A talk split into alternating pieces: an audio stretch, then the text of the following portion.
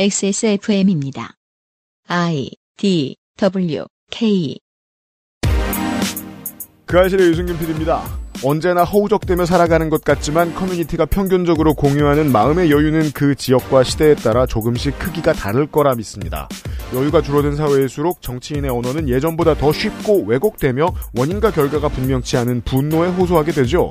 현대 미국 정치에서는 정치의 언어가 보여주는 수준을 한 단계 낮춰놓은 사건으로 2008년 금융위기를 꼽습니다. 23년 7월 마지막 그것은 알기 싫다에서 나성인과 함께 15년 전 위기 속으로 떠나 보겠습니다.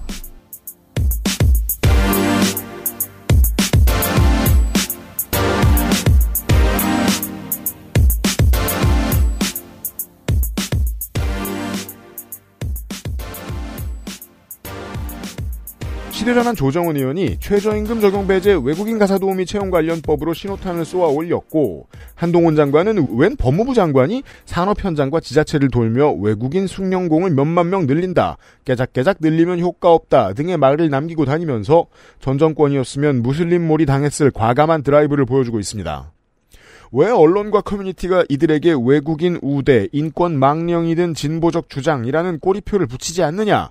이심전심 마음으로 전해지는 울림이 있기 때문이지요.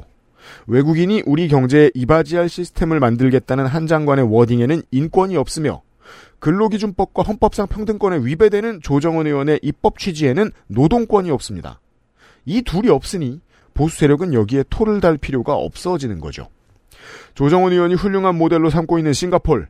최대 50만 명에 이르는 외국인 가사 노동자가 일을 하고 있고 이들은 예나 지금이나 임신을 하면 반드시 싱가폴에서 쫓겨나게 됩니다.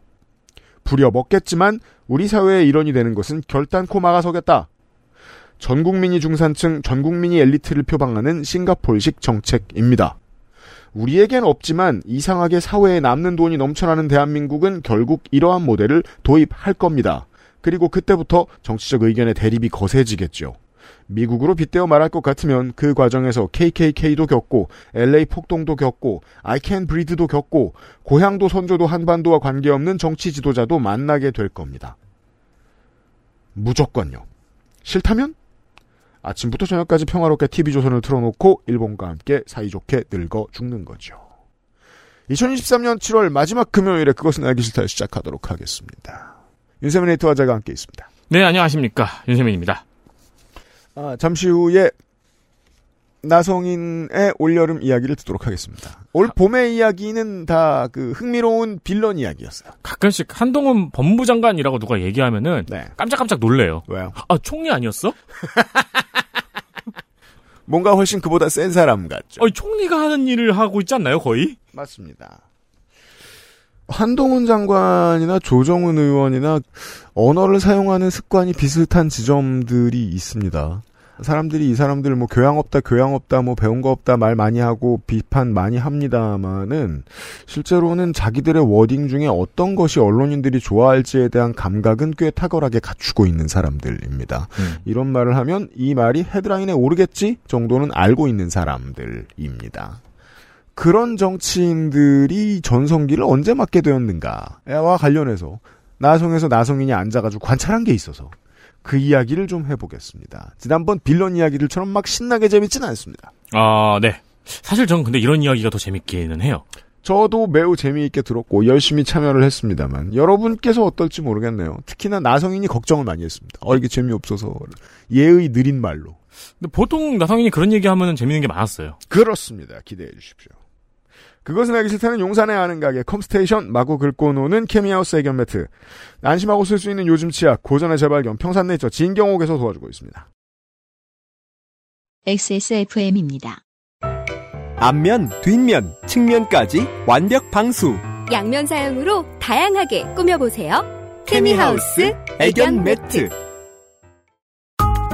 무엇을 모르는지 모르겠다면 컴스테이션에 문의해 주십시오. 데스크탑에 한해서. 주식회사 컴스테이션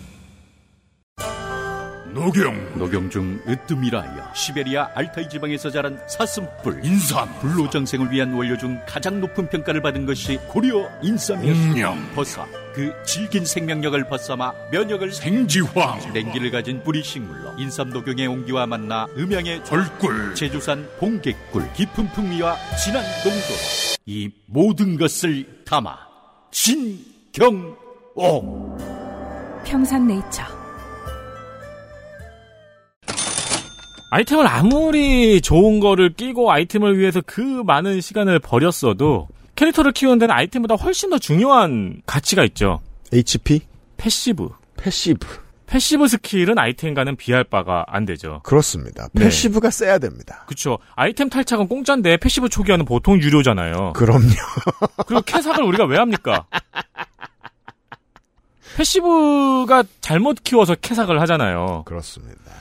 인류에게도 그런 중요한 passive가 있다면 아마 가장 중요한 건 면역력이겠죠. 면역력. 중탕으로 끓여낸 전통의 방식을 그대로 고집한 뚝심. 진경옥 광고 하려고 한 거예요. 녹용, 생지황, 복령 이름만 들어도 기운이 솟아오르는 훌륭한 초이스. 온 동네 약국을 다 뒤져도 만나기 힘든 믿을 수 없이 저렴한 가격입니다. 저는 특히 정말로 정말로 북미 대륙이나 일본에 정착한 지 오래된 이제 이제 이 세대를 다 키우신 네. 그런 한인 분들 많이 계시잖아요. 팟캐스트 많이 들으시는. 네. 이분들이 현지에서 한인 상대로 유통하는 인삼 관련, 홍삼 관련 제품들 많이 구매하시거든요. 아 그런 시장이 있겠구나 당연히. 엄청 커요. 네. 한인 방송들은 그 광고로 거의 먹여 살려요. 아 이런 분들한테 좀 추천합니다. 왜냐면 궁금해서 저도 업자니까 알아봤는데 너무 비싸요. 인삼이요. 별로 대단해 보이지 않는데 너무 비쌉니다. 한국 인삼이 그리고 세계에서도 고, 고려 인삼이 영화 상품 이름이 그래가지고 아예 다른 상품으로 고급화가 되어 있더라고요. 중국. 인삼에 비해서. 네. 그런 류의 건강기능식품 혹은 건강식품 구매하시는 분들 주변에 많으시면 선물로 진경옥을 추천할 수 있겠습니다. 그렇습니다. 아 인삼 손에 뚝 떨어지면 그거 어떻게 먹을지 모르잖아요. 그럼요. 정주영처럼 8시간 동안 씹어 먹을 수도 없고 무더위와 장마로 기력이 다 쇠해버린 인간들의 친구 진경옥입니다. 진경옥은 액세스몰에 있습니다. 네.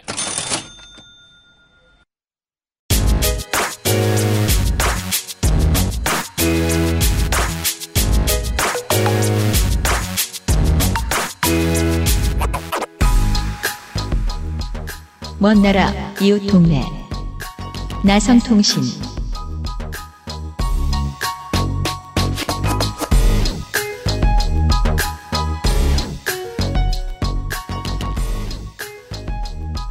올여름을 수놓는 나성통신입니다. 홍영훈 나성인이 몸은 LA에 앉아 있습니다. 물론 지금은 마포에 있습니다. 홍영훈 나성인입니다.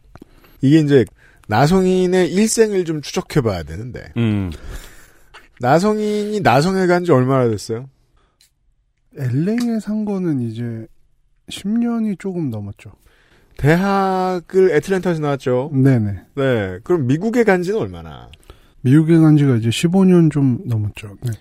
그렇다면 나성인의 청년기와 중년기의 일생은 모두 지금부터 소개해드릴 이 체제와 연관이 매우 깊습니다. 음. 그렇죠. 사실 알고 보면 전 세계의 우리 나이 또래의 사람들, 우리보다 더 젊은 사람들이 다 이때 생겼던 일들에 직간접적으로 영향을 받고 있고 음. 우리 삶은 이때 이후로 영원히 바뀌었습니다. 15년 전 2018년 아니지 2008년 그러면 정치충도 이렇게 생각하죠. 이명박? 그렇죠. 아니에요. 이명박 정부도 이때 이 일 때문에 영향을 많이 받았죠. 한국에서 저는 옛날에 어떤 분이 그런 이야기를 하시는 걸 봤어요. 음. IMF 사태를 겪고 나서 한국 사회는 영원히 변했다. 그럼 어 그렇죠. 근데 미국에서는 지금까지로 보면은 우리 삶에 가장 밀착되게 해서 사회의 변화를 가장 많이 불러온 거 저는 오늘 소개해드릴 이 사건이라고 생각합니다. 음. 2008년 금융위기. 사실 요새 좀 되게 핫한 뉴스인데. 어 다시 핫해진 뉴스예요. 네, 왜냐하면 이제 실리콘밸리뱅크 파산을 하면서 네. 2008년 리만 사태 때처럼 글로벌 금융위기의 단초가 되는 게 아니냐. 라는 공포가 시장을 막 지배하던 게 이제 지난 봄이죠. 아 금융 위기에 대한 트라우마 같은 거죠. 그렇죠. 사람들이 그래서 다시 15년이 지난 2008년에 있던 사건들을 주목을 하게 됐습니다. 특히나 미국에서는 이제 2008년이 정말 악몽과도 같은 때였기 때문에 대통령을 비롯한 정치계 인사들과 금융계 인사들이 하나같이 나서서 지금은 2008년과 다르다 이걸 엄청 강조했죠. 실제로 이제 그 정도의 파급력은 아니었던 걸로 이제 밝혀졌고. 음. 하지만 당시만 해도 시장의 팽배한 공포를 줄여야 된다라는 인식이 공유되고 있었던 것 같습니다. 음. 그래서 저는 이런 쪽에 주목을 해보고 싶었습니다. 지금 우리가 겪는 2023년의 경기 침체와 불경기는 2008년과 정말로 다른가? 다르다면 대체 뭐가 다르고 바뀌지 않은 거엔 뭐가 있는가? 이런 걸 보고 싶었습니다. 네. 그러면서 조사를 하니까 가장 눈에 띄게 보였던 부분이 2008년 금융위기가 사실은 경제계보다는 정치계에 훨씬 더 큰 영향을 미쳤다. 음. 이 부분이었습니다. 네. 바로 미국의 포퓰리즘 열풍을 불러온 게 2008년 금융위기다. 포퓰리즘 하면 바로 트럼프를 떠올리실 분들이 많을 텐데 음. 사실은 이제 진보 쪽에서도 버니 샌더스나 엘리자베스 워런 같은 포퓰리스트들이 많이 활약을 했습니다. 음. 활약이라고 표현을 해야 될까요? 너, 너, rising star? 네. 이런 경향이 미국 사회를 어떻게 바꿨는지 오늘은 살펴보려고 합니다. 그렇습니다. 네. 이런 이야기들을 들려드리도록 하겠습니다. 그 무엇이 인생을 바꿨다는 말인가? M 세대들에게 IMF의 영향력은 이런 식입니다. 일단은 우리 부모님이 직장을 잃거나 네. 사업이 망하거나 더 나아가 돌아가시거나 음.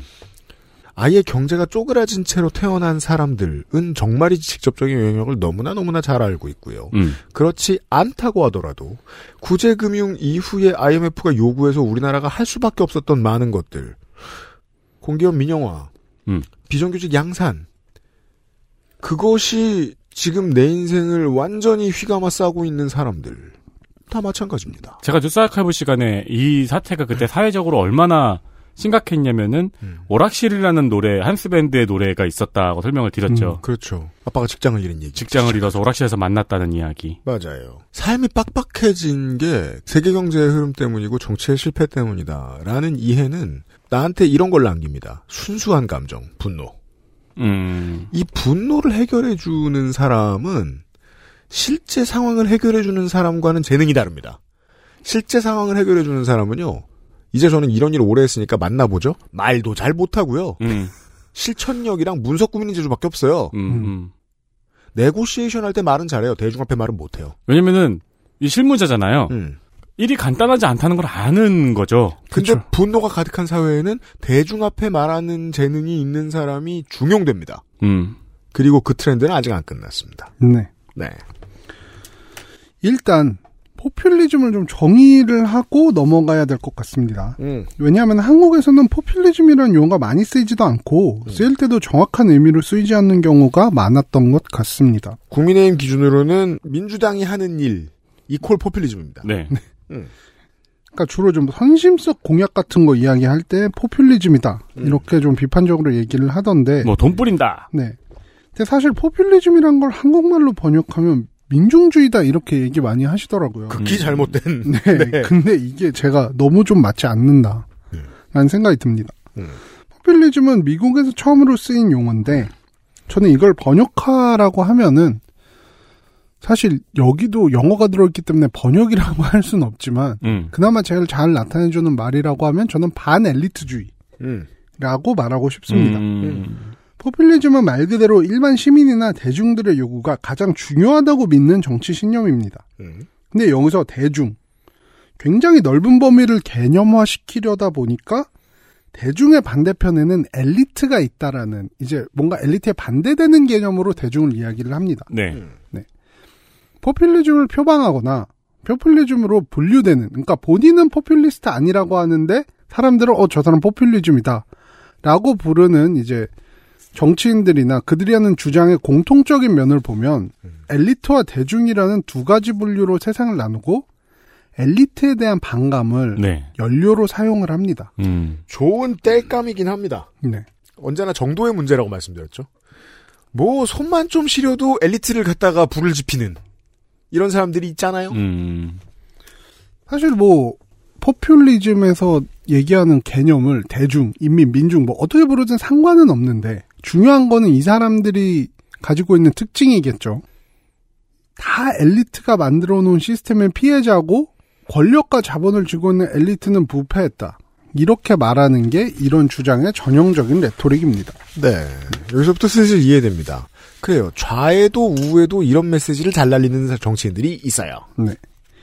그리고 여기서 한 가지만 덧붙이자면 전체적인 스토리를 이해할 때 도움이 되실 이야기가 있습니다. 음. 포퓰리즘이 미국에서 처음으로 용어가 사용되고 또 미국 정치사에서 빼놓을 수 없는 이유는 미국의 정치사를 관통하는 한 가지의 테마가 있기 때문입니다. 음. 예를 들면은 한국도 현대 정치사를 얘기하자면은 네. 이제 지역주의라는 테마가 계속 반복되고 얘기가 되고 이걸 갖다 싸우고 뭐 화해하고 아주 그러잖아요. 네, 네. 미국에도 그런 테마가 있습니다. 바로 연방주의입니다. 연방주의. 미국은 처음 태어날 때부터 여러 주들이 하나로 모인 연방국가 형태였고 건국의 아버지들, 그러니까 미국을 설계한 사람들이죠. 네. 음.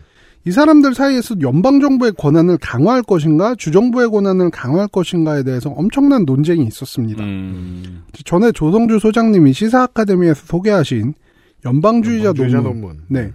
이게 연방주의자들이 본인들의 주장을 강하기 위해서 주고받은 저작들을 모아놓은 겁니다. 음. 그러니까 큰 정부를 지향할 것이냐, 좀 더 작은 정부를 지향할 것이냐에 대한 논쟁이 연방 정부라는 하나의 테마를 가지고 계속 이어오면서 이걸로 싸우는 몇백 년의 역사가 미국 정치사예요. 음. 미국의 영원한 떡밥. 네. 우리나라 치면은 지방자치 같은 단어랑 비슷할까요? 근데 지방자치를 가지고 논쟁이 하나도 안 일어나요. 네. 그렇죠. 왜냐하면 지방 권력이 조두조도 안 생기니까. 한국. 아, 네. 그렇죠, 그렇죠. 네. 그리고 아, 저도 안 생기고 그 시의원, 도의원들만 이제 바나나 훔쳐가고 있죠. 그죠. 그리고 좀 다른 게 지방자치는 한국에서는 약간 당위처럼 쓰이잖아요. 어, 이뤄야 되는 네, 해야 한다는 건 아무도 이제 이견이 없죠. 네, 이견이 없는데 근데 연방 정부에 대한 생각은 달라요. 사람들마다 다 생각이 다르고 되게 첨예한 주제입니다. 음, 어떻게 보면은 그게 가장 극단적으로 나타난 게 음. 이제 남북 전쟁이죠. 그렇습니다. 네. 노예 해방을 위한 성전이다. 음. 뭐 이런 식으로 이제 이해를 하시는 분들도 많은데 네. 사실은 이게 촉발된 게 남부의 주들이 음. 이렇게 말하면서 전쟁을 시작한 거예요. 음. 북부 니네들이 우리에게 노예를 폐지하라고 하는 거는 내정 간섭이다. 그, 음, 네. 실제로는 노, 겉에 메시지가 그럼 그렇게 나와야 고급스럽게 되는 거죠. 남부의 입장에서는. 네. 노예를 폐지하라고 하는 건 너네 그냥 구실이지. 실제로는 내정 간섭하고 싶은 거지. 음, 연방의 힘을 더 키우려고. 아직도 남부주의 뿌리를 받고 사는 사람들은 남북 전쟁이라는 게 노예제에 대한 것이 아니고 본인들의 정치적 자유를 위한 것이었다고 주장을 합니다. 음, 그래서 막 그런 행사도 있어요. 그 남북 전쟁 때 전투를 남군의 입장에서 막 재현을 하는 행사 같은 것도 많거든요. 아, 그래요? 네, 근데 사람들이 그걸 보고 기겁을 하죠. 어, 이게 뭐 무슨- 노예제를 부활시키자는 근데 거야? 노예제를 옹호하는 거냐. 근데 그 사람들은 항상 이야기를 해요. 그게 아니고 우리는 정치적 자유를 어떻게 뭐라 그래야 되지? 기념하기 위해서 이런 행사를 하는 것 뿐이다. 음, 네, 네, 그렇게 이야기를 합니다. 그 뭐 진실인지 아닌지는 가늠할 수가 없죠. 음. 그러니까 주정부의 권한이 우리 시민들의 진짜 정치적인 힘이다. 네. 라는 거예요. 근데 이제 그게 좀 더 극단적으로 가면 주정부조차 아니고 음. 그냥 시민의 권리가 극대화된 게 우리에겐 가장 좋은 것이다라는 쪽까지 나가는 거죠. 아, 우리 그죠. 농장은 내 뜻대로. 네, 그러다 보니까 주정부는 차치하고 연방 정부가 뭔가를 들어선다 그러면 극단적으로 반대를 할 수밖에 없는 음, 거예요. 독재다! 네. 음. 어쨌든 미국 정치사에는 끊임없이 큰 정부에 대한 불신과 정부의 간섭을 받지 않은 자유라는 부분이 영향을 미치는데 음. 이러한 생각들이 사실은 포퓰리즘과 매우 잘 맞습니다. 그럼요. 네. 이 멍청이들 잘 안 풀리면 결국 정부한테 손 내미는 건 동일하거든요. 큰 정부에 있는 엘리트보다는 민중의 의견을 더 존중해야 한다는 식으로 논리적 연결고리가 만들어지는 거죠. 바보 소리인데 그렇듯합니다. 아, 이건 묘하게 진영을 헷갈리게 하네요. 그런 메시지가 너무 많아요. 우리 음. J.K. 롤링의 얘기도 사실 그렇게 들리잖아요. 맞아요, 맞아요. 주의 깊게 듣지 않으면. 네. 그래서 미국 역사 속에서 포퓰리즘은 항상 있어 왔는데 여기서 포퓰리즘 하면 절대 빼놓을 수 없는 미국의 정치인 한 분 소개하겠습니다. 음. 이름은 윌리엄 제닝스 브라이언. 윌리엄 제닝스 브라이언. 이분이 어떻게 보면 포퓰리즘의 아버지, 오, 포퓰리즘의 원조. 그러면은 대중의 엄청난 사랑을 받았어야 될 것 같은데. 그렇죠. 음. 이게 소개하는 게 좀 의미가 있을 거라고 생각을 하는데 음. 이분은 이제 1860년에 태어나셔서 19세기 후반에서 20세기 초반에 크게 활동을 하셨습니다. 음. 국무장관을 지내기도 했는데 이제 공식적인 직책으로 보면 국무장관이 제일 높은 것이어서 그쪽으로 많이 이야기를 하거든요. 네네. 근데 대선 후보를 여러 번 합니다. 네. 근데 대선 후보 세 번에 이 사실은 이 사람 전체적으로 보면 제일 큰 경력이에요. 음. 예, 삼수했다 실패한 사람입니다. 네. 연설이나 정책 같은 게 굉장히 인상 깊었고 음. 이제 아직도 많이 회자되고 있기 때문에 음. 이분이 미국 사회에서도 중요한 위치를 차지하고 있습니다. 음. 이 민주당 소속 후보로 당시에 이제 민주당이 포퓰리스트 파리 그러니까 인민당으로 주로 번역을 하는데 음, 음. 포퓰리즘을 표방한 최초의 정당이랑 제휴를 했어요. 음. 그러면서 미국에서 가장 유명한 포퓰리스트 정치인으로 이름을 남기게 됐습니다. 음. 연설의 상징처럼 그렇죠. 불리던 사람입니다. 저도 사실 연설을 한 것에 대해서 그 텍스트를 보고 반해서 이분을 좀 관심을 가지기 시작했거든요. 음. 당시 그는 엘리트들에 대한 반감과 민중을 위한 정치를 지향한다. 이걸 내세우면서 유명해졌고, 정책들도 지금 봐도 좀 되게 진보적이에요. 음. 독과점 기업 규제, 음. 노동자 권익 보호, 농민 권익 보호. 음. 이거를 내세우면서 큰 인기를 끌었습니다. 네. 그리고 이분이 지금 미국에서 가장 많이 쓰이는 캠페인 방식 중 하나를 거의 처음 쓴 분으로도 잘 알려져 있습니다. 음. 이게 whistle stop이라는 방식인데 Whistle stop. 작은 도시를 가가호호 방문해서 연설을 하고 대중들과 스킨십을 늘려가는 방식입니다. 어, 이정현. 그렇죠. 이 기록에 따르면 이분은 무려 1만 8천 마일을 기차를 타고 이동하면서 600번 이상의 연설을 했고 많을 오. 때는 하루에 36번 연설을 한 적도 있다고. 합니다. 목이 버티나? 그러니까 미국 대선의 규모죠. 이게 옛날이나 지금이나. 어. 그러니까 지금은 전용기 타고 왔다 갔다 하지만 옛날엔 기차 타고 다닐 거 아닙니까? 어, 그렇죠.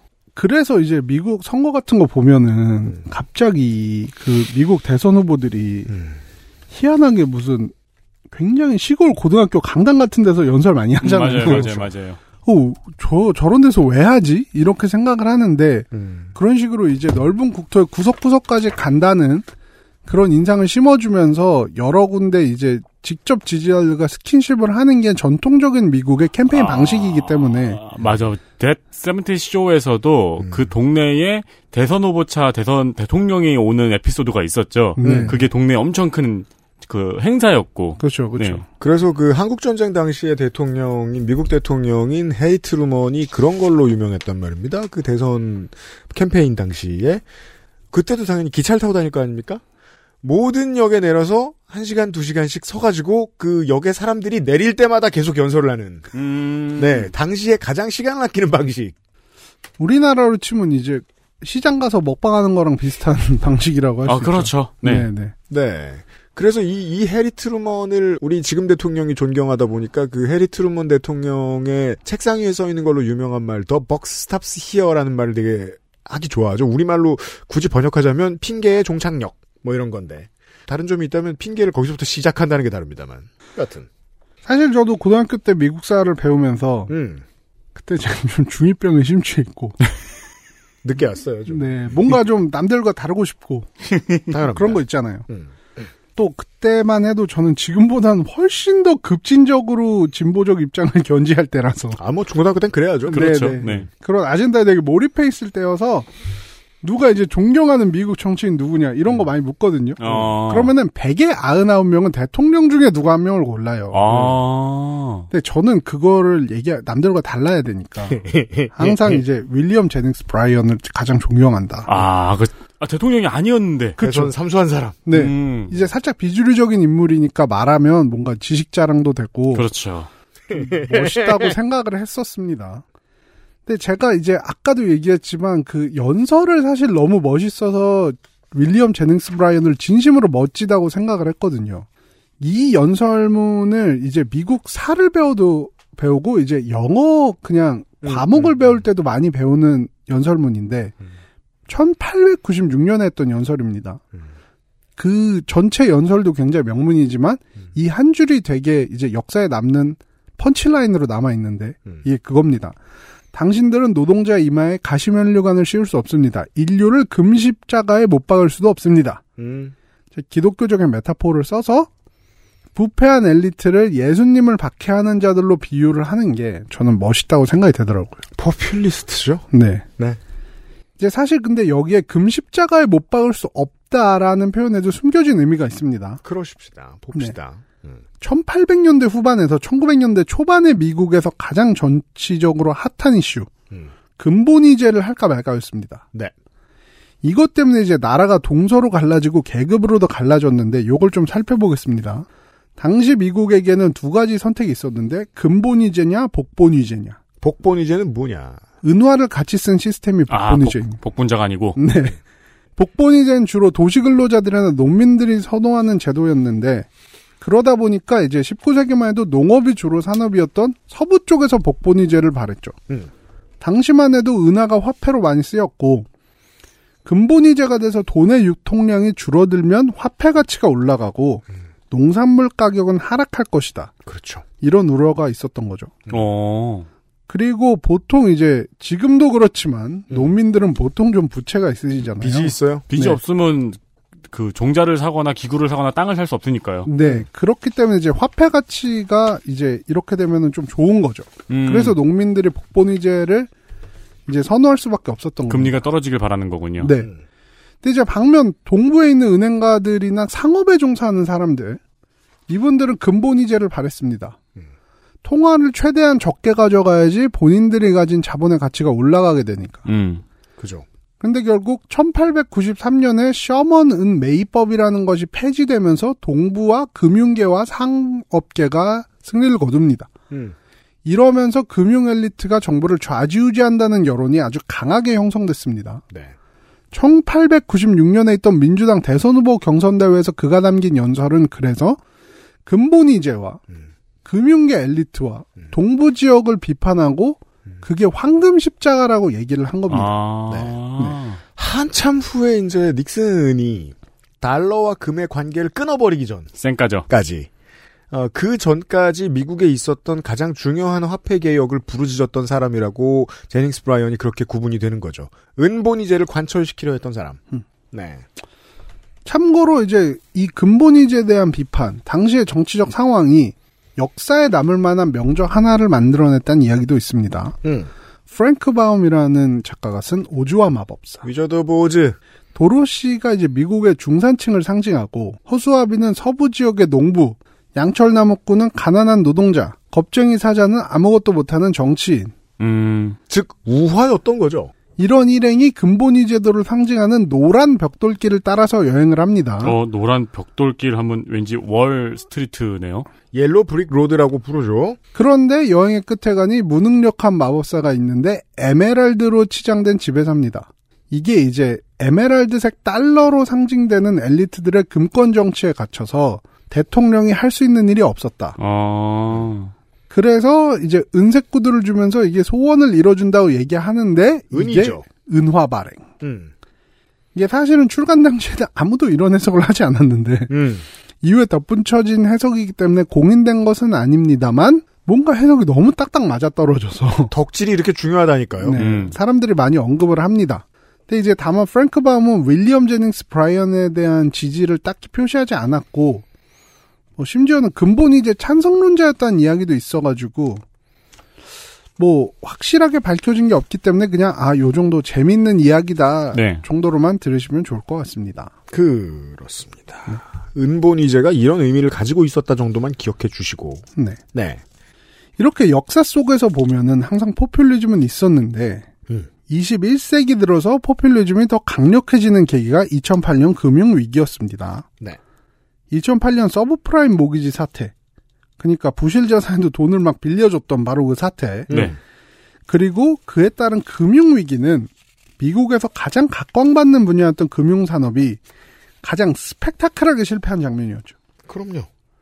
무엇보다 시스템이 붕괴하면서 미국 정부 차원에서 구제 금융을 실시했고 이 때문에 국민이 낸 세금이 부자들의 돈놀이에 들어간다는 인식이 광범위하게 퍼집니다. 음. 여기에 보통 이런 금융업계에 있는 고위층들은 계약 사항에 따라서 퇴사할 때나 심지어 해고당할 때도 거액의 보너스를 받기 때문에 이런 사실들이 속속 공개되면서 사람들의 인식이 더 불을 붙는 거죠. 네. 그 보조금도 또니 보너스 잔치한다 같은 기사 많이 나왔죠. 그렇죠. 이때 유행하던 용어가 too big to fail. 너무 규모가 커서 실패할 수 없다. 네. 성공한 쿠데타는 처벌할 수 없다 같은 말이 미국에도 있습니다. 음. 근데 사실 이제 좀 더 정확히 얘기하면 너무 커서 실패하도록 놔둘 수가 없다 하겠죠. 왜냐하면 이제 저는 이렇게 얘기할 수 있습니다. 이런 류의 방송 같은 걸 만들어 보고 싶다는 생각을 처음 했을 때가 제가 서브프라임 모기지론이 터졌을 때였습니다. 또 이상한 헛소리. 안 믿으실 것 같으니까. 제가 방송을 만드는 이유는 제가 떠들기 위해서도 없지 않지만 실제로는 얘기를 듣고 싶어서였거든요. 음. 이 리만 브라더스 사태, 서브프라임 모기지론 사태가 그런 저의 궁금증을 촉발시켜주는 아주 중요한 촉매였었어요. 이야, 저게 되는데? 아무도 몰라? 여기서 아무도란 리만 브라더스가 날아갈 때 그 리만 브라더스의 임원들도 포함시키죠? 그렇죠. 왜냐면 지들도 그렇게까지 불안한 폭탄을 돌리고 있었는지 몰랐다니까. 그렇죠. 야, 무슨 설명을 누가 어떻게 해줘야 할까? 그 거대한 막막함이 처음으로 느껴진 거였어요. 음. 그 생각을 하고 4년 뒤에 그알싫을 시작했었는데 저는 네. 이 비슷한 얘기를 나성이 나고 제가 이거 이 소재 얘기하면서 나눴었는데 음. 얼마나 커서 실패를 할 수가 없느냐. 당시 미국에서 가장 큰 투자 회사 리만 브라더스, 베어스턴즈, 메릴 린치 합하면 우리나라 금투사가 가지고 있는 돈의 60배에서 음. 70배 정도의 자산을 가지고 있었다고 얘기해요. 한국 GDP 한참 뛰어넘은 수준이었습니다. 그렇게 큰 회사들이었어요. 음. Too Big to Fail은 정부에서 바라보는 대마불사네요. 그렇죠. 대마불사예요. 그이 Too Big to Fail이 금융위기를 다룬 그런 논픽션 제목이기도 하고 영화의 제목이기도 한데 어. 그 책은 한국말로는 대마불사라고 번역이 돼서 나왔을 거예요. 그 완, 완전히 맞는 사례니까요. 네. 네. 네. 어떤 이유에서든지 세금을 통해서 이들이 도움을 받은 것은 부정할 수 없는 사실이거든요. 그렇죠. 그러니까 이런 스토리라인이 굉장히 명확해집니다. 음. 거기다가 이때 금융업계 탐욕에 의해서 이런 위기가 왔다는 인식이 더해졌죠. 그렇습니다. 그러다 보니까 결국 소수의 금융 엘리트가 탐욕 때문에 시스템의 파멸을 불러왔고 음. 그걸 성실하게 일하는 일반 대중이 세금을 통해서 구제해주고 있다는 서사가 완벽하게 맞아 떨어졌습니다. 근데 틀린 해석이 아니었습니다. 맞죠. 정확한 해석이죠. 비슷한 이야기를 저희 방송에서 최근에 조선업계의 예를 들어서 몇 번 했었죠. 음. 네. 네. 이게 또 원인을 설명해 주는데 시간을 낭비하실 수가 없기 때문에 우린 그래도 지금 그 얘기 안 해도 시간이 모자랍니다. 음. 원인을 말하기 전에 이렇게 말할 수 있습니다. 저는 서브프라임 모기지 사태라는 명명부터가 엘리트주의라고 생각해요. 음. 왜냐하면 이건 리만 브라더스가 벌인 일이고 베어스턴즈가 벌인 일인데 자본의 탐욕이 만든 짓인데 서브프라임 등급 낮은 등급의 대출을 받는 개미들이 일으킨 짓이라는 느낌을 줘요. 어. 서브프라임이라는 말은 사실상 3등급의 대출자예요. 음. 맨 위가 프라임이고 그 아래가 Alt-A고 그 밑이 서브프라임이죠. 이 서브프라임인 사람들에게까지 돈을 마구마구 빌려줬고 그 마구마구 빌려줘가지고 집값이 마구마구 뛰니까 돈을 더 빌려주고 그래서 더 빌린 돈으로 집을 또 사죠. 그래서 메뚜기 때라고 불렀습니다. 미국에서는 그때. 부동산 투자만 정신없이 하려고 하는 한국 사람들 같은 사람들이 모든 줄을 돌아다니면서 집을 다 사들였으니까. 그래서 집값을 3배, 4배로 띄웠으니까. 그러면 그 채권은 부실해질 거 아닙니까? 네. 그러면 그 채권이 부실해지지 않는다는 조건의 채권을 또 만들어서 팔죠. 우량한 채권과 부실한 채권을 섞어서 그 채권을 또 팝니다. 음. 폭탄 돌리기로 채권을 마구마구 찍어냈던 거예요. 그 일을 했던 건 투자사예요. 근데 투자사의 탓이 아닌 것처럼 보여요. 서브프라임 등급의 서민들이 저지른 짓인 것처럼 보이거든요. 사실 그래서 그때 가장 유명했던 얘기가 이 채권이나 금융상품을 이해하고 있는 사람이 월스트리트 전체를 봐도 몇 명이 없다. 음, 음. 이런 얘기가 되게 많이 나왔었죠. 음. 여기까지 들으시면은 2008년 금융위기 이후에 왜 포퓰리즘이 정치적으로 급부상을 할 수밖에 없었는지 음. 이해가 가실 겁니다. 음, 엘리트 새끼들이 나라를 망치고 보너스는 수십억을 받아가는 세상에서 저들한테 뭘 더 맡기냐. 네. 네. 그 믿음을 만약에 한국 경제지 같은 언론들이 미국에도 많으니까 그런 식으로 포장하려고 들었겠죠. 음. 왜냐하면 2008년에 미국 사람들이 가장 충격을 받았던 장면은 그거였거든요.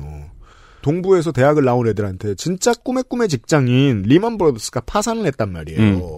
업계 1위, 세계에서 돈될 만한 회사 중에 하나가 그래서 정말 어제까지 몰랐다가 오늘 줄줄이 짐 싸 나오는 은행가의 엘리트, 투자가의 엘리트 직원들이 계속 나와요. 뉴스에. 네. 근데 그게 월스트리트뿐만 아니라 전 세계 리먼브로스 지점의 직원들이 다 그러고 짐 싸고 나오잖아요. 그게 보여지면서 야, 우리도 고통스럽다라는 얘기를 미국 언론이 하고 싶어 했어요. 근데 안 믿은 거예요. 분노가 너무 심해서. 음. 저도 그때 당시에 제가 대학교를 다니고 있을 때인데 제 후배 중에서 금융계로 나오고 싶다고 해가지고 리먼 브로더스 인턴을 한 친구가 있었어요. 네. 막 너무 부럽더라고요. 저도 이제 경제학과를 나왔기 때문에 이제 제가 수포자라는 거를 다시 한번 상기하기 전까지 아 금융계로 가볼까 이런 생각을 한 적도 있거든요. 그래서 어 저 친구들 부러운데라고 했지만 그 친구가 리만 브라더스 역사상 마지막 인턴이 되면서 아 진짜요? 그렇죠. 네. 오. 그래서 이제 아 별로 안 부럽네 이렇게 생각을 했죠. 네. 네. 그럼 아무튼 뭐 요지는 이렇습니다. 저금리를 계속해서 어쩌다 유지를 했고 어, 제로금리까지 갔었고 그것 때문에 에, 돈을 빌리기가 쉬워졌을 때 어, 돈을 빌려주자라는 은행권이 있었고 야 우리는 걔네들한테 투자해가지고 뽀찌밖에 못 받는데 이거 열받는다라고 생각했던 투자회사들이 따로 있었습니다. 음. 그 투자회사들이 어떻게 해야 돈을 더 많이 벌지라고 생각하다가 폭탄 돌리기 상품들을 마구마구 개발해냈고 네. 그게 내수를 더 진작시켰고 네. 이런 문제들이 있었습니다. 근데 여기서 명사를 몇 개 바꾸면은 버블이고 IMF네요. 그렇죠. 네. 근데 전체적인 구도를 보면 포퓰리즘의 서사가 너무 잘 맞으니까 음. 2008년에 엄청나게 많은 포퓰리즘적인 정치운동들이 촉발이 됐습니다. 음. 그리고 이 정치운동들이 양대 정당과 미국 정치에 전반적으로 영향을 끼치기도 했습니다. 음. 이거에 대해 좀 알아보려 하는데 음. 그러면 2008년 금융위기 때 사람들이 왜 그리고 어떻게 분노했는지를 잠시 살펴보겠습니다. 네. XSFM입니다.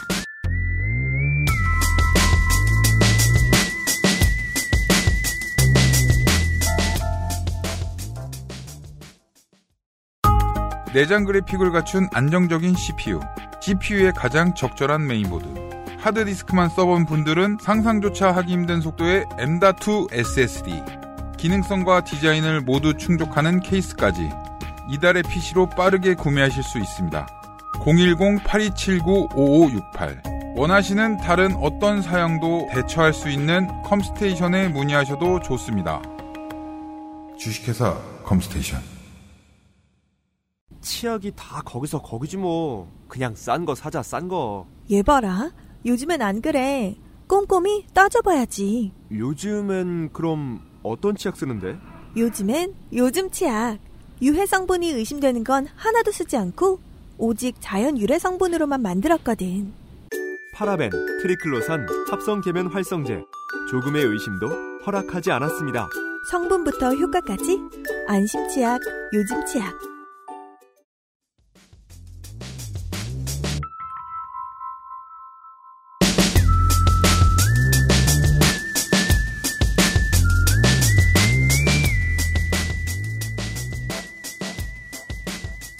광고 듣고 돌아왔습니다. 나성통신입니다. 뭐 화는 났겠죠. 뭐 쉽게 말하면 뭐 그런 식으로도 그때는 통계가 제가 봤던 틀릴 겁니다. 제가 너무 본 지 오래돼서 뭐 한 백 몇 집 중에 하나씩은 강제 퇴거를 당했다고들 얘기해요. 왜냐하면 서민들이 자기가 낼 수 없는 돈으로 빚내서 집을 사가지고 들어온 다음에 집값이 확 오르고 금리가 갑자기 올라가면서 빚을 팔- 한 달에 800달러씩 갚다가 2000달러씩 갚으라고 하니까 네. 망해야 되는 거예요.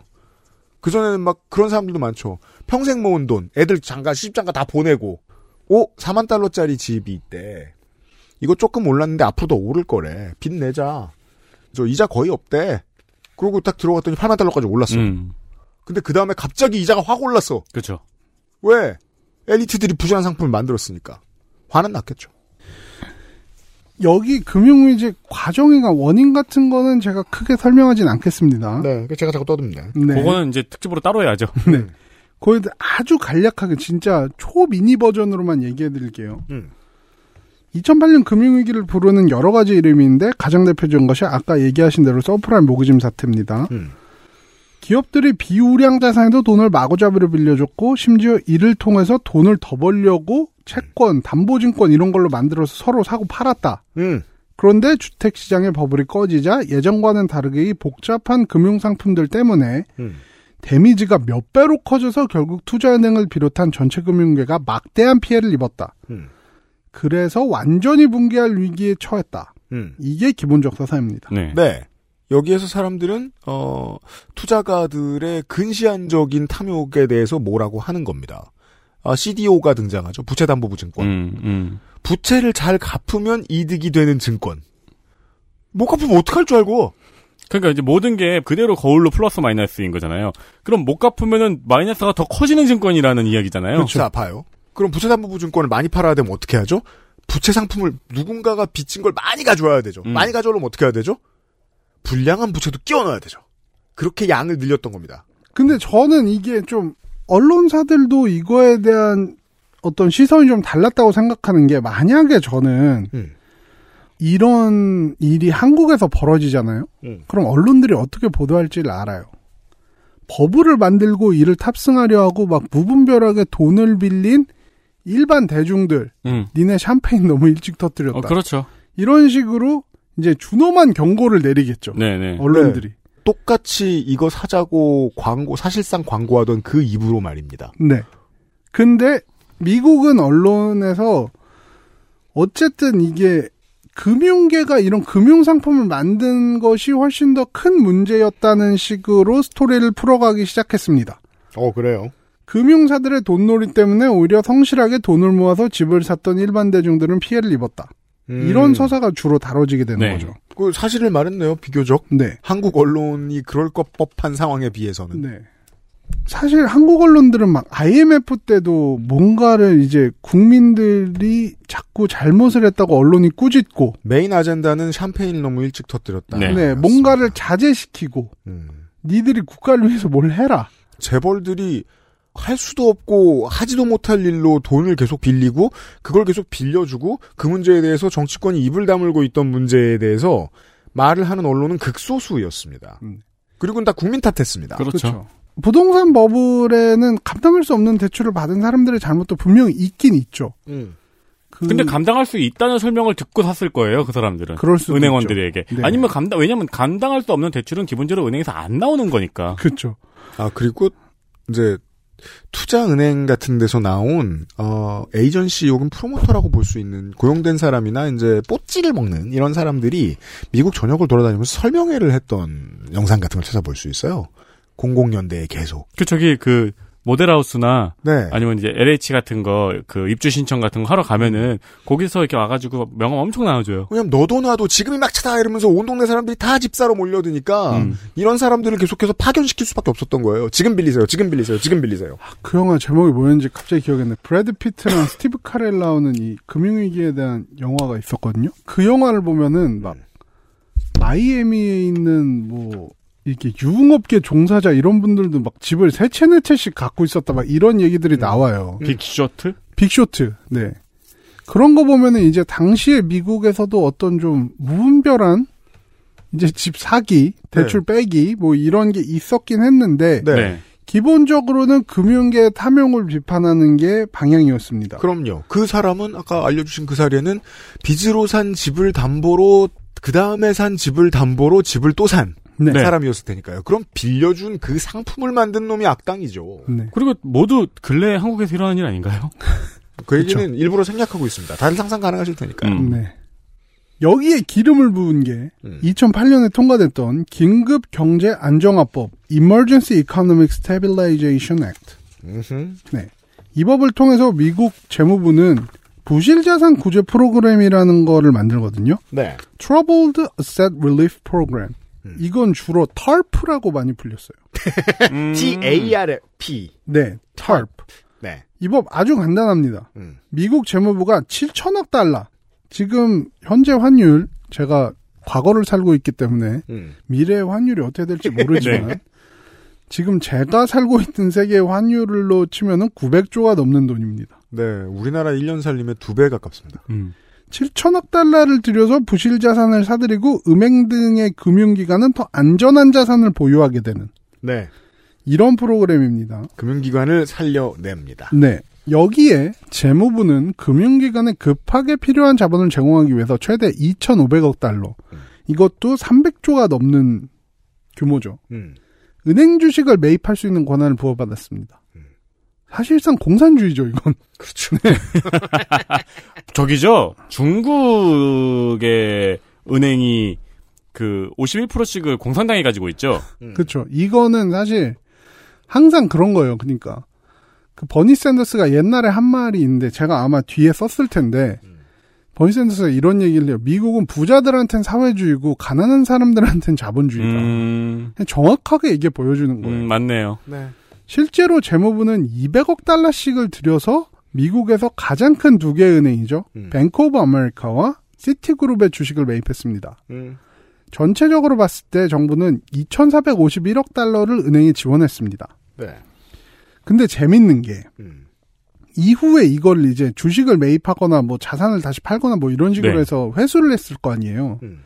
이후에 회수를 해서 2,756억 달러를 가졌고 이제 305억 달러라는 막대한 투자 이익을 얻기도 했습니다. 그렇습니다. 정부의 지원으로 투자 이익을 얻었다는 소리입니다. 네. 신문을 들고 있는 미국 시민은 이렇게 생각하죠.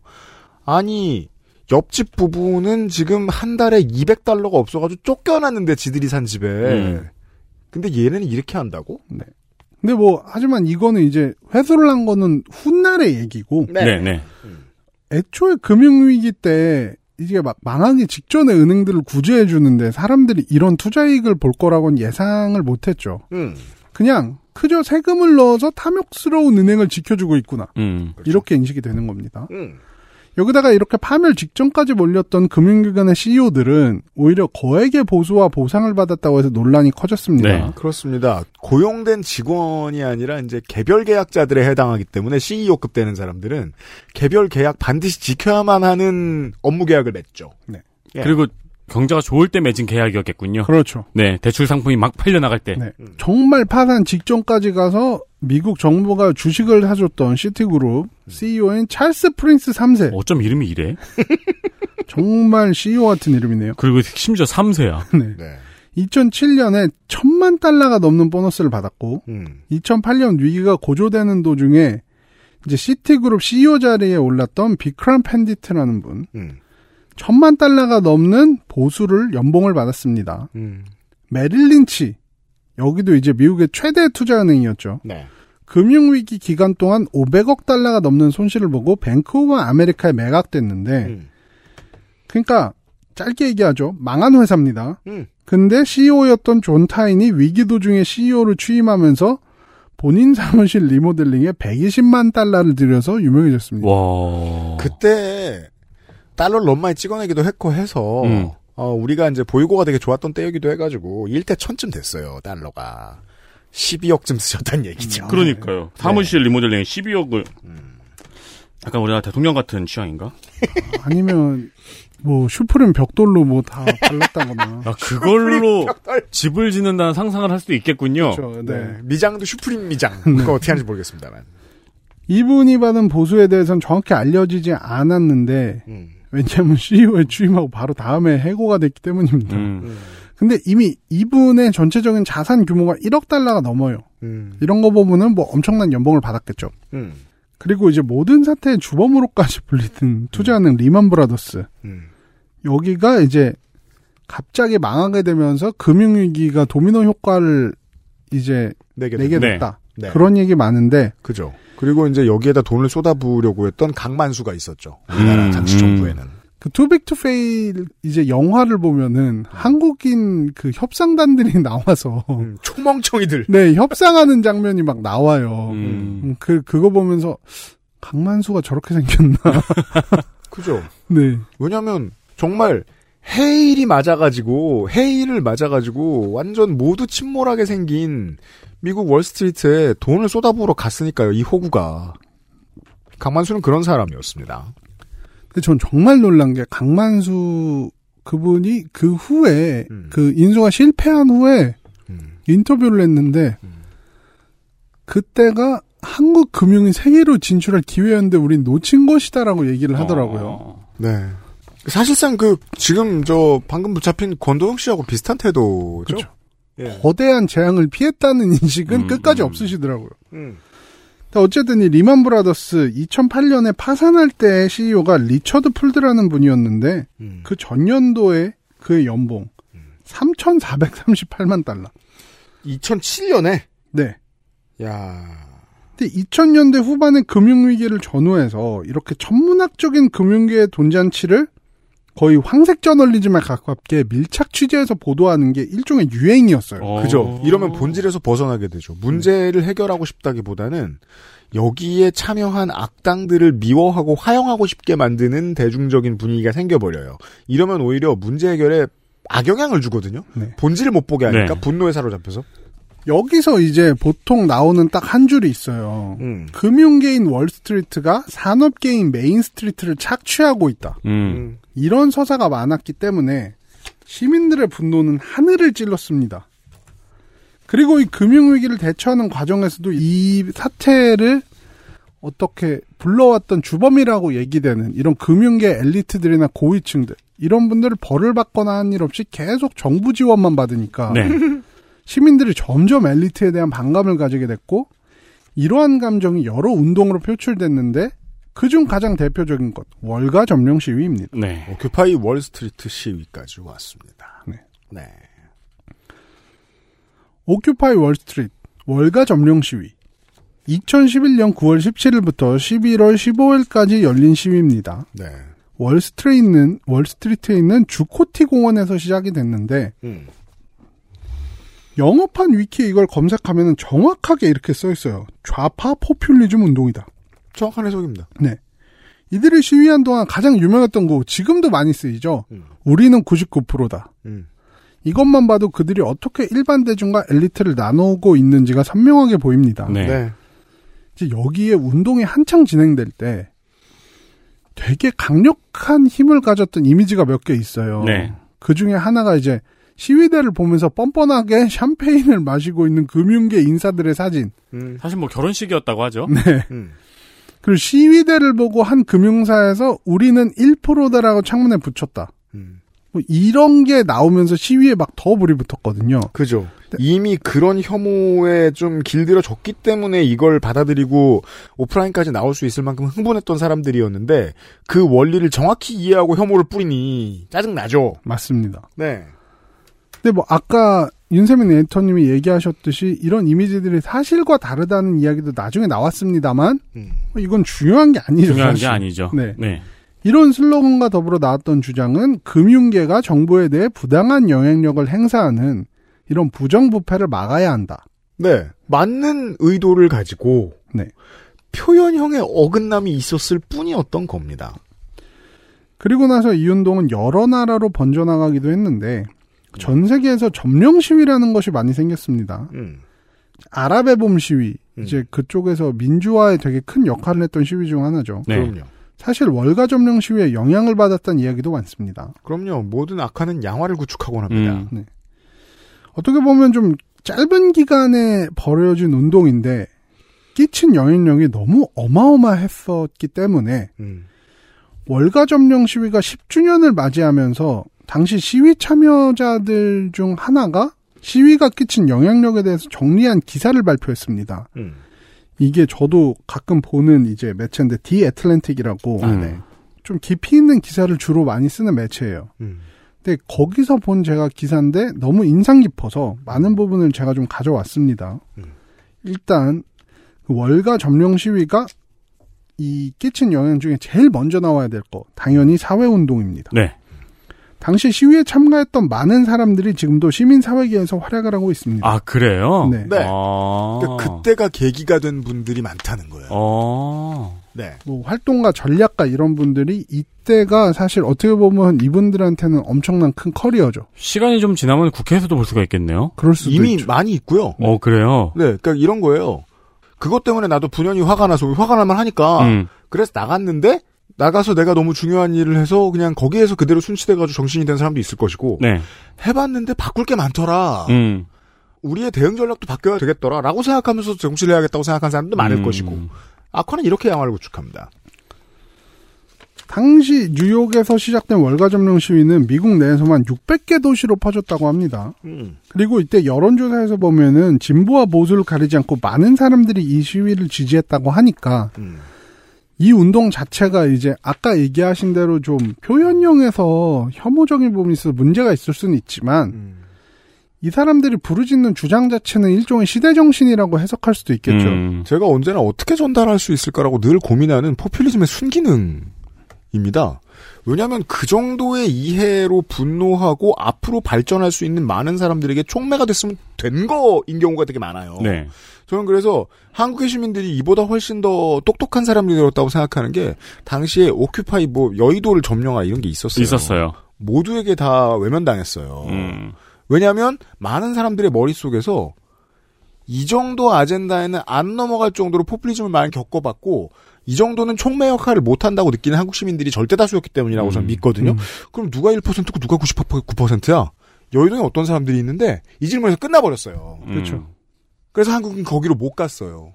많은 좌파들이 이걸 하고 싶어 했거든요. 멋있어 보이고 네. 일단 장사가 잘 되니까. 그게 월드 트렌드였고. 하지만 한국에선 안 됐던 이유는 좋게 볼 수도 있는 겁니다. 근데 사실 한국은 금융계에서 종사한다고 그 정도의 연봉을 받거나 보너스 받지 어, 않더라고요. 그렇죠, 그렇죠, 그렇죠. 그런 게 조금 있긴 하고. 음.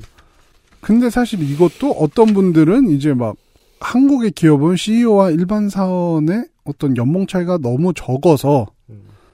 문제다. 음.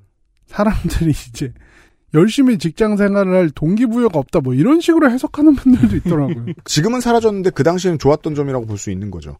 유럽이나 북미와 대, 대비해서 한국은 당시의 기준으로는 투자보다 노동이 더 센 시장이었다는 뜻이기도 합니다. 네. 맞습니다. 월가 점령 시위가 끝나고 시위 참여자들이 서로 다른 운동에 나서게 되면서 사회운동이 새로운 패러다임을 맞이했다고 보통 얘기가 됩니다. 네. 이제 일단은 시위를 주도하는 조직이 있는 것도 아니고 음. 지도부도 없고 네. 보통 이제 라이브 스트리밍이나 소셜 미디어를 이용해서 자발적으로 모이는 시위 방식 이게 미국에서 정착되기 시작했습니다. 지금 나 거기 있다. 지금 모여라. 혹은 내일 모이자. 네. 그리고 이를 홍보하는 방식도 기존과 달리 밈을 이용해서 소셜 미디어에서 바이럴 시키는 것으로 변화했습니다. 음, 네. 음. 대부분의 사람들은 이런 시위의 방식이 가장 이제 꽃을 피운 운동이 미투 운동이나 Black Lives Matter라고 어. I can breathe. 네. 얘기를 많이 합니다. 그러네요. 네, 네. 네. 음. 후에 이런 사회 활동가들과 시위에 참여한 사람들이 다른 많은 사회 운동에도 참여를 하면서 성과를 냈는데 음. 일단은 가장 큰 성과를 낸 게 환경단체들. 네. 기후운동 참여하고 그린 뉴딜 정책을 요구한 환경단체들이 가장 그 선봉에 서 있죠. 네. 음. 여기 상징적인 인물도 하나 있는데, 10대 때 월가 점령 시위에 나섰던 분 중에 에반 웨버라는 분. 음. 이분이 우연하게 시위대를 선봉해서 이끌게 되면서 유명세를 아, 탔었어요. 우연은 왜맨 뒤에 가고 계셨는데 갑자기 뒤로 돌아태가지고 맨 앞에 선. 네, 약간 어 저기 시위대인가 봐 하고 갔더니 내 앞에 아무도 없네. 약간 그렇죠, 그렇죠. 네네. 오, 오잉 애들 뒤에서 막 네. 이름 불러주고 막 박수치고. 이분이 이제 이후에 Sunrise Movement라는 단체를 이끌면서 환경운동에 나섰고 음. 2016년에 사실 미국에서 되게 핫한 이슈 중 하나였죠. 음. 노스다코타주의 원주민 보호구역을 통과하는 Dakota Access 송유관 사업이라는 게 있었는데 음. 이게 이제 환경운동 하는 사람들 사이에서는 일종의 거대 악이었어요. 이것만은 막아야 된다. 소유관이 원주민 고구역으로 지나간다. 네. 네. 그래서 엄청난 반발을 불러왔고 주민들과 환경단체가 10개월간 시위를 한 끝에 이 사업이 중단됐습니다. 어. 이제 운동의 입장에서 보면은 굉장히 중요한 승리 중 하나죠. 음. 그리고 미국에서 임금을 올려달라는 이른바 임금 반란이라는 운동도 있었습니다. 임금 반란은 되게 그것만 들으면 되게 이상한 단어네요. 그죠. 임- 역성혁명. 그렇죠. 네. 이게 2011년에 있던 월가 점령 시위 직후인 2012년부터 음. 최저임금을 생활임금인 15달러로 올려달라. 네. 이런 운동을 전개하기 시작했고 음. 실제로 미국에서 절반 이상의 주에서 기본임금이 인상됐습니다. 그렇습니다. 네. 이게 이제 주에서 먼저 반영한다는 거는 그만큼 바닥 민심이 이걸 지지하고 있다는 네. 뜻이죠. 네. 그리고 이 운동이 더 발전해서 거대 기업들의 노동 조건을 개선하는 쪽으로도 갔는데 음. 월마트 Black Friday 파업이라든지 음. 공립학교 교사 파업 등의 일도 있었습니다. 조직화가 늘어납니다. 네네. 그러니까 이게 그 19세기의 미국처럼 이제 노동 조직, 민족갱 뭐 이런 게 이제 밀접하게 연결돼 있던 그 시대를 지나오면서 노동자의 조직화를 어떻게 하는지에 대한 새로운 발명이 없었는데 이때 된 거죠. 네. 그렇죠. 그리고 이제 이달락의 본론 음. 나옵니다. XSFM입니다.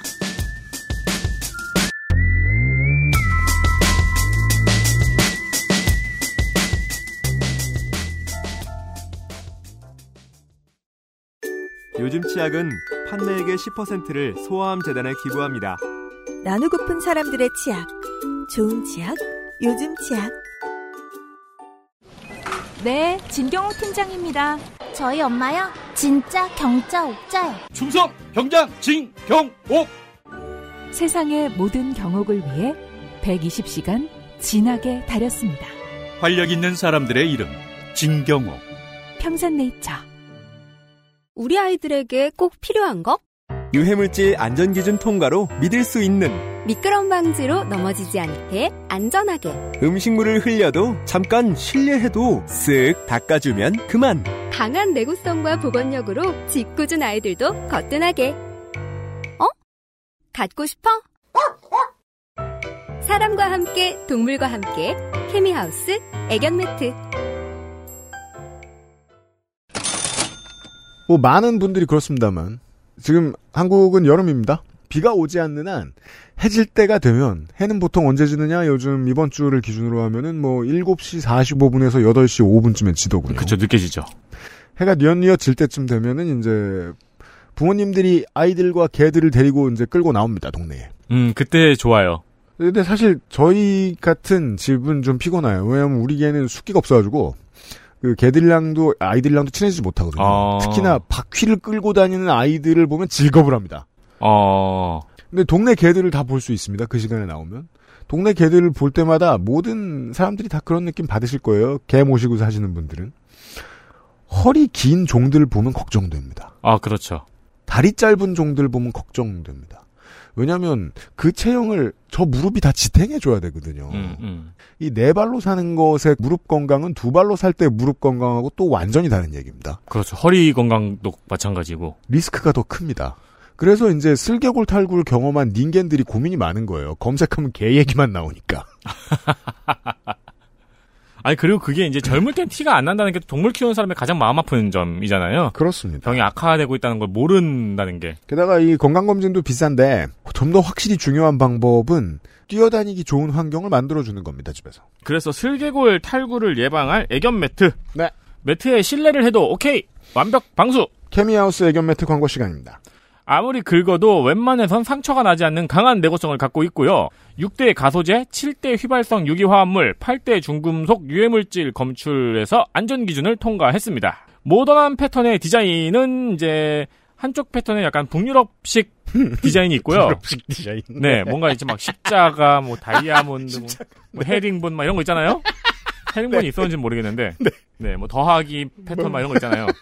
네. 그렇게 돼 있고 뒷면은 그냥 좀 밝은 gray 네, 그렇습니다. 톤입니다. light gray 톤이어가지고 네. 어 양면으로 사용하실 수가 있죠. 그렇습니다. 그리고 저번에 어떤 분이 막 되게 두꺼운 매트인 줄 알고 계시더라고요. 막 아니에요. 한 10cm쯤 되는 아니에요. 러그 네. 정도 두께입니다. 아니, 두께가 10cm면 사람도 힘들어요. 거기서 뭘 할 수 있겠습니까? 네, 러그 정도 두께의 매트입니다. 볼 풀장이지, 그게. 액세스몰의 케미하우스 반려동물 매트를 구매를 하시면 좋겠고요. 쓸데없는 걱정. 개가 뛰다니는 집이 바닥이 대리석인 건 정말 안 좋다고 생각해요. 요즘에는 원목도 많잖아요. 물론 뭐 다른 조치를 할 수도 있고 대리석에도 그리고 발바닥에 털을 자주 깎아줄 수 있는 능력이 되시는 분들이라면 모르겠는데 그게 아니라면 매트가 제일 중요합니다. 그렇습니다. 액세스몰에 들어오셔가지고 찾기가 어려우실 수도 있는데 네, 밑으로 좀 내리시면은 음. 이 친구가 갈색 푸들이죠. 네, 네, 펫맷 이라고 써 있는 그렇습니다. 네 썸네일이 있습니다. 네. 어, 근데 오늘 알았는데 이거 잘라서 쓸 수가 있네요. 잘라서 쓰, 당연히 그럴 수 있어야 됩니다. 음, 네, 바닥에 맞게 사셔가지고 잘라 쓰실 수 있고요.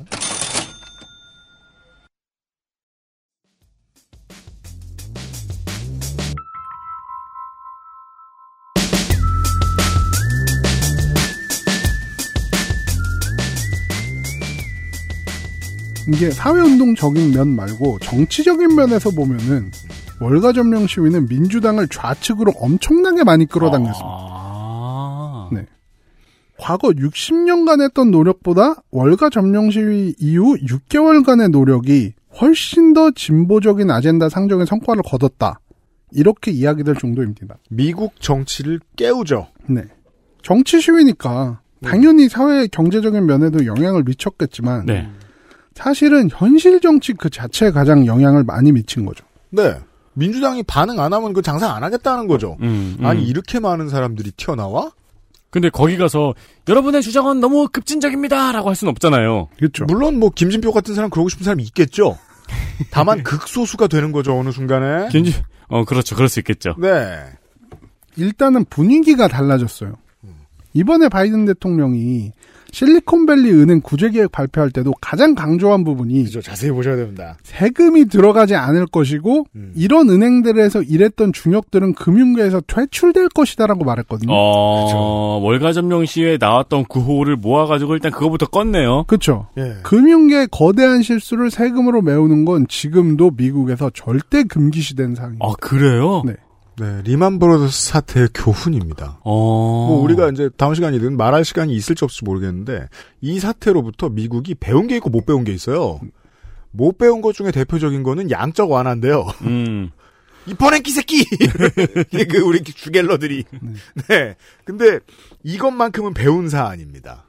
아, 대마불사 함부로 보장해주면 안 된다. 음. 그리고 실제로 죽기도 죽고 음. 죽어도 딴 놈이 올라오더라. 왜냐하면 IMF 이후에 베테랑 경제지 기자들이 심심하면 칼럼에 이렇게 들이며 넣는 거 있어요. 그때 대마가 죽게 해가지고 이게 뭐냐. 아 그래요. 예. 드러내놓고 말 못하죠. 근데 진심으로 말하고 싶은 거예요. 음, 음. 아직도 여기 동조하는 어르신들도 많이 있을 것이고, 안 겪어본 젊은 세대들도 이거 동조하는 사람 많을 것이고. 근데 미국 사람들은 이제 웬만하면 그렇게 말 못하는 분위기라는 음. 거죠. 월가 점령 시위 이전까지만 해도 미국은 뭔가 국가 이념 중 하나가 기업가 정신 이런 분위기가 있었거든요. 그죠? 나라를 여기까지 데리고 온 사람, 얘기하면 맨날 저 투자의 거목, 아니면 자동차 만든 사람, 뭐 이런 거 얘기하잖아요. 그렇죠. 예. 뭐 미국의 위인이라고 하면 대통령도 있겠지만 뭐 카네기, 포드 이런 포드, 사람들 그렇죠. 얘기하는 사람 꼭 많잖아요. 포드 얘기예요. 네, 네. 음. 그래서 이제 이런 어떤 기업 활동에 대한 비판 같은 게좀 금기시되는 느낌이 있었는데 음.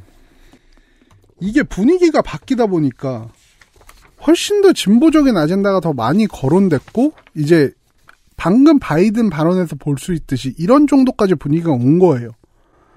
그걸 보면은 민주당의 좌클릭이 2010년대 내내 꾸준히 진행됐다는 걸 알 수 있습니다. 음. 네. 그리고 이 흐름을 타고 갑자기 의외로 민주당의 주류로 부상했던 인물 두 명, 엘리자베스 워렌과 버니 샌더스입니다. 네. 제 나이 또래 입장에서 보더라도 이게 되게 신기해요. 미국엔 이런 정치는 없는 줄 알았고, 있어도 제3당에서 깔짝대고 있을 줄 알았다. 네. 미국의 제3당에는 힘이 없으니까 보통. 근데 이런 사람이 민주당의 핵심이 돼? 신기하죠. 음. 이돌은 어떻게 보면은 진보 포퓰리즘의 화신과 같은 사람들이에요. 음. 근데 이제 둘의 차이가 있다면은 버니 샌더스는 훨씬 더 비주류적인 데서부터 올라왔고 음. 워런은 제도권 내에서 본인이 할 수 있는 한 가장 포퓰리즘적인 입장을 견지한 사람입니다. 음. 그래서 워렌보다는 먼저 버니 샌더스를 더 먼저 얘기하겠습니다. 왜냐하면은 월가 점령 시위와 더 가깝게 붙어 있는 사람이 버니 샌더스거든요. 음. 이 인물에 대해서는 뭐 워낙 한국에 많이 알려져 있으니까 음. 따로 경력이나 이런 걸 설명하진 않겠습니다. 음. 근데 버니 샌더스는 진짜 뭐 말할 필요도 없이 이분이 전국적인 정치인으로 올라선 이유가 월가 점령 운동입니다. 음. 그 전에 해성- 선출직을 안 한 사람은 아닌데. 네. 해성처럼 등장했다 싶더니 네. 그게 이제 버니 샌더스 별명 자체가 음. 오큐파이 캔디데이트였어요. 어. 네. 점령 후보. 어. 네. 근데 이제 우리 그 김종인 씨가 얘기했던 그거 있잖아요. 뭐요? 윤석열은 연기만 해라. 그죠. 아, 그러니까 이제 대통령 후보로 나오는 사람들이라는 거는 어떤 정치 세력의 얼굴 마담이다. 네. 그럼요. 네. 본인이 함부로 자유를 발휘하는 게 맞지도 않습니다. 네. 그런 얘기 많이 하는데 샌더스는 월가 점령 시위로 촉발된 진보 세력의 얼굴 마담입니다. 그렇습니다. 네. 음. 그가 처음으로 전국적 인지도를 얻게 된 게 2015년 예비 선거였는데 음. 이때 가장 큰 역할을 한 조직이 People for Bernie. 그러니까 버니를 위한 사람들이라는 조직이었습니다. 그리고 이 조직에는 월가 점령 시위에 참여한 여러 활동가들이 주축이 됐습니다. 대표적인 분이 찰스 렌치너라는 분인데 음. 월가 점령 시위에서 디지털 전략을 맡았었거든요. 이분이 버니를 위한 사람들의 공동 창립자입니다. 네. 그 브레인들이 그대로 왔다. 음. 그는 본인이 소셜 미디어를 통해서 샌더스를 바이럴 시켰다고 본인 스스로 주장을 해요. 그건 좀 걸리네요. 근데 어쨌든 이제 월가 점령 시위 때 밈을 이용한 어떤 전략이 네. 샌더스 때도 분명히 있었거든요. 네. 그래서 이제 이분 얘기가 뭐 아예 틀린 건 아니죠. 앞에서 이제 월가 점령 시위에 참여했던 활동가들이 이후에 활약했던 여러 가지 의제. 음. 예를 들면 이제 최저임금 15달러나 그린 뉴딜. 이거 샌더스 주요 정책에 그대로 반영됐죠. 음. 이분은 사실 버몬트주에서 연방 의원으로 활동한 게 1990년부터인데 음. 그러니까 2016년, 15년 이때는 다 늙은 그냥 정치인이었던 거예요. 네. 근데 갑자기 주목을 받은 이유는 그 뒤에 새로운 세대의 진보 유권자들과 이들을 조직화하는 활동가들이 있었기 때문이죠. 버니 샌더스는 아주 확실한 좌파 포퓰리스트입니다. 음.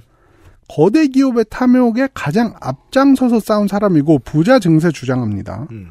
반엘리트주의 확실하고 이걸 본인 정치적 커리어 내내 주요 아젠다로 삼았어요. 그렇습니다. 어, 이쯤 되면 이제 이게 본인이 하고 싶은 말인지 아니면 인기를 얻으니까 그냥 하는 말인지 구분도 되지 않거니와 구분할 필요조차 없습니다. 그렇죠. 이런 사람이 대선 후보까지 올라와서 대통령직에 가까이 갔다는 건 시사하는 바가 큽니다. 정말이지 한끗 차였고 네. 16년 대선 끝나자마자 그런 얘기 얼마나 많이 했습니까? 클린턴 아니면 이겼다고. 맞아요, 맞아요. 예. 네. 알 수도 없는 말. 맞아요. 근데 그 말을 왜 그렇게 많이 하게 되는가가 중요하잖아요. 그만큼 샌더스가 아깝다고 생각했던 사람들이 있다는 거죠. 2008년 금융위기 때문에 어떤 포퓰리즘적 인식이 커졌고 2011년 월가 점령 시위를 통해서 이런 정서가 확연히 드러났고 이런 포퓰리즘적인 요구가 버니 샌더스라는 후보를 통해 완전하게 폭발을 했다고 봐야 합니다. 음. 네. 금융위기, 오큐파이 월스트리트, 버니 샌더스. 네. 네. 그 등장 자체가 약간 언더독 이라는 느낌이 있었죠. 그렇죠. 네. 그러니까 한국의 진보 정당의 대선 후보가 만들어지는 과정에 비해서 상당히 막이죠. 네, 네. 여기는 이제 막 그 87년 이전에도 조직화 엄청나게 많이 했고 조직화 조직화 조직화 조직화 음. 세분화 세분화 세분화 세분화 통합 이런 엄청난 과정들이 있었는데 한국의 진보 정치에서 대통령 후보 하나 만드는 거는 근데 여기는 정말 뚝딱 그러면 이제 진보 세력 내에서의 포퓰리즘을 좀 다른 방향으로 살펴보겠습니다. 음. 2008년 위기가 터지고 나서 8년간은 민주당 대통령은 오바마 집권 시기였습니다. 음. 당시에 조지 부시 대통령이 선거를 얼마 안 남기고 금융위기가 터지니까 음.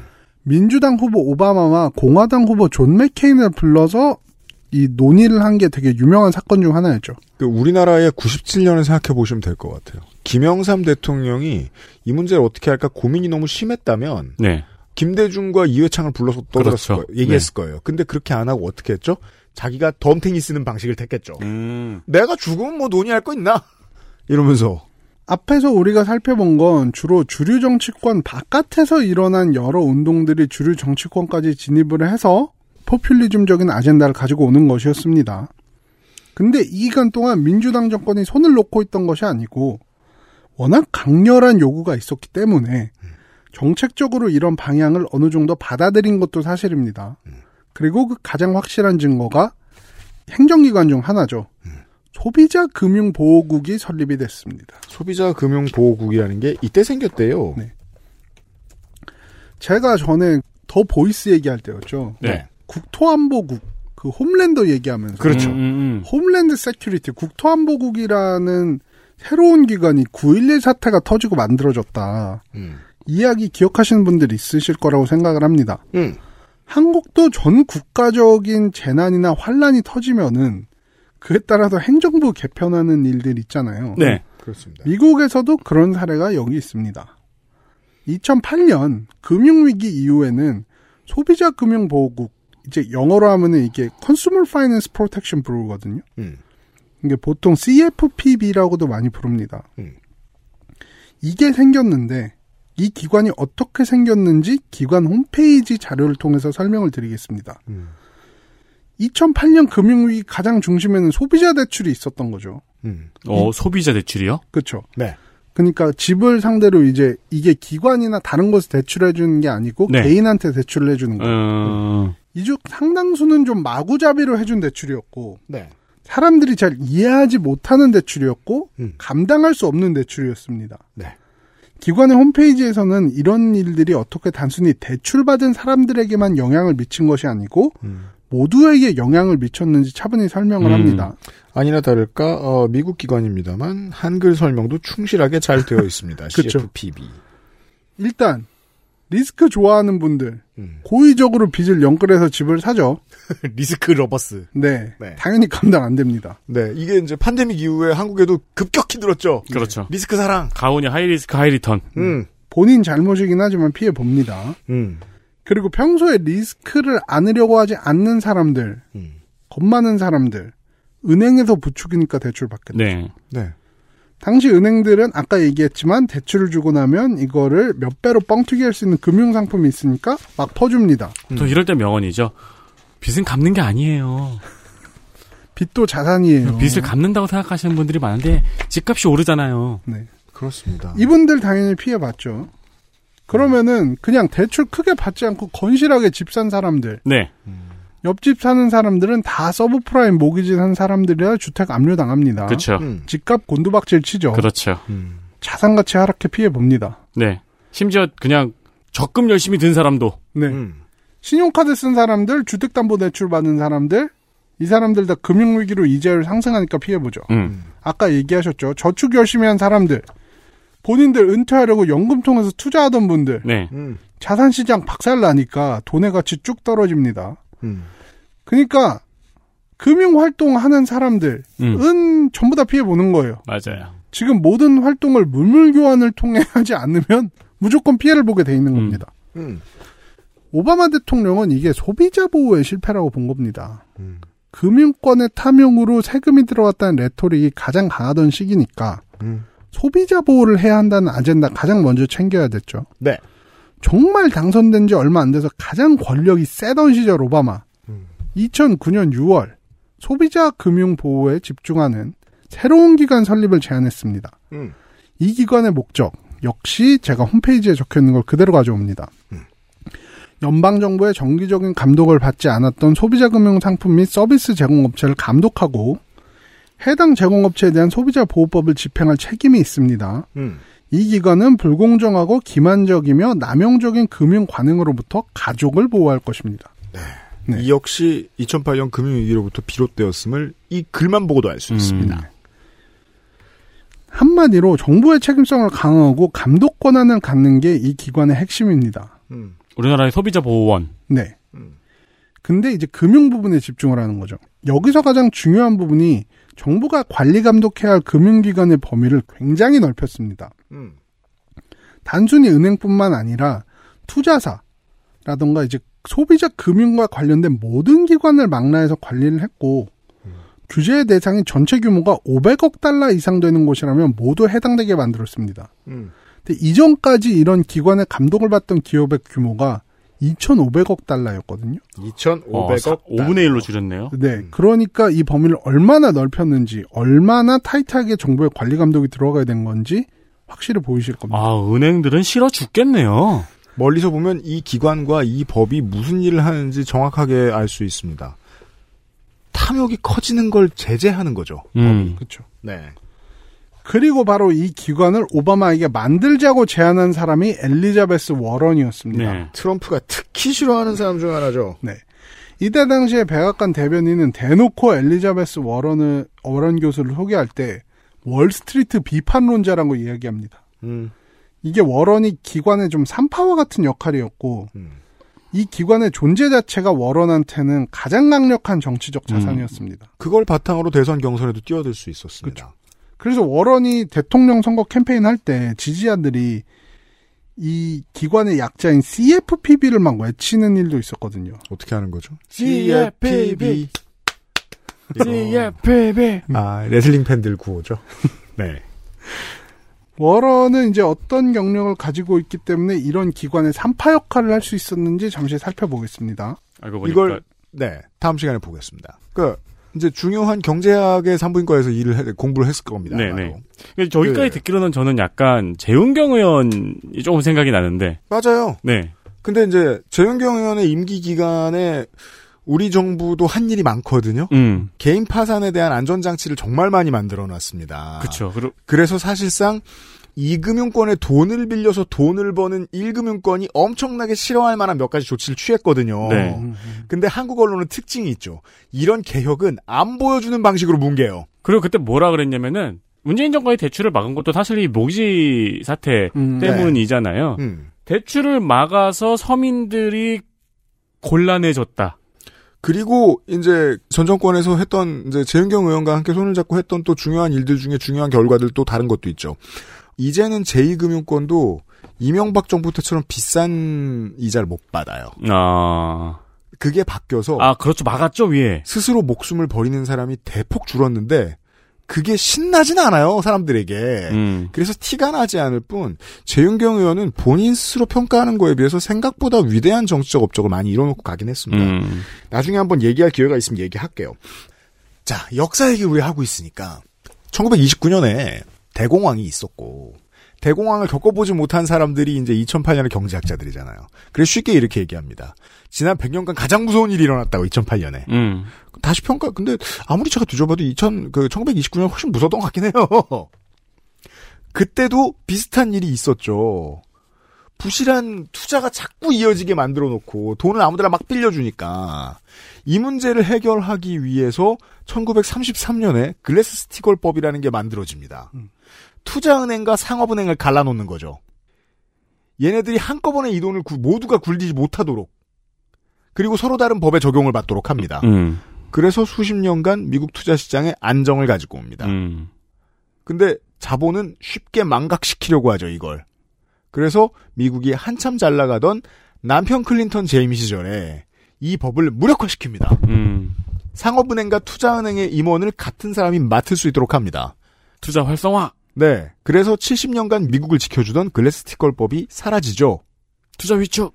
이것은 향후 10년 뒤에 나올 그때 당장 튀어나온 닷컴 버블과 10년 뒤에 나오는 서브프라임 모기지 사태를 한꺼번에 불러오는 촉매가 됩니다. 음. 인간은 신나게 부지런히 망각을 합니다. 여기까지 듣고 나니까 전 전 대통령이 이야기한 빚내서 집사라라는 말이 도대체 무슨 의미인지. 그래서 종종 제가 어, 이런 말을 즐겨 하는 거죠. 틈날 때마다 갈궈줘야 됩니다. 그러게요. 이게 포퓰리즘의 수요와 늘 맞물려 있기도 하죠. 저는 이거를 보면서 가장 좀 마음에 남았던 말 중에 하나가 그거였어요. 어떤 분이 굉장히 당당하게 외치던 단어가 하나 있었는데 음. 대출 빼는 것도 능력이잖아. 어, 그런 말 많이 하죠. 그게 한보그룹의 회장이 청문회장에서 외쳤던 얘기거든요. 어... 그 말이 계속 머리에 맴돌더라고요. 네.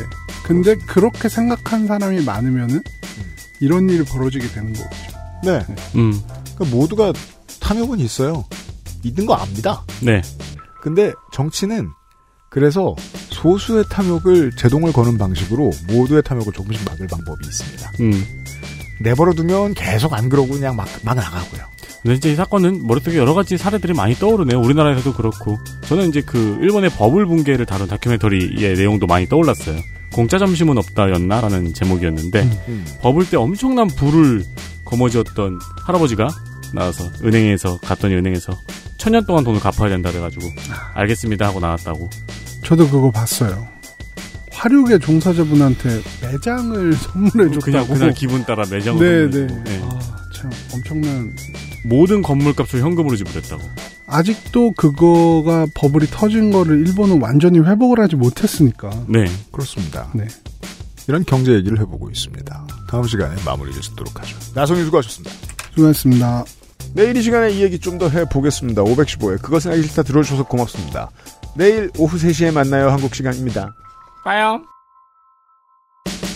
XSFM입니다. I D W K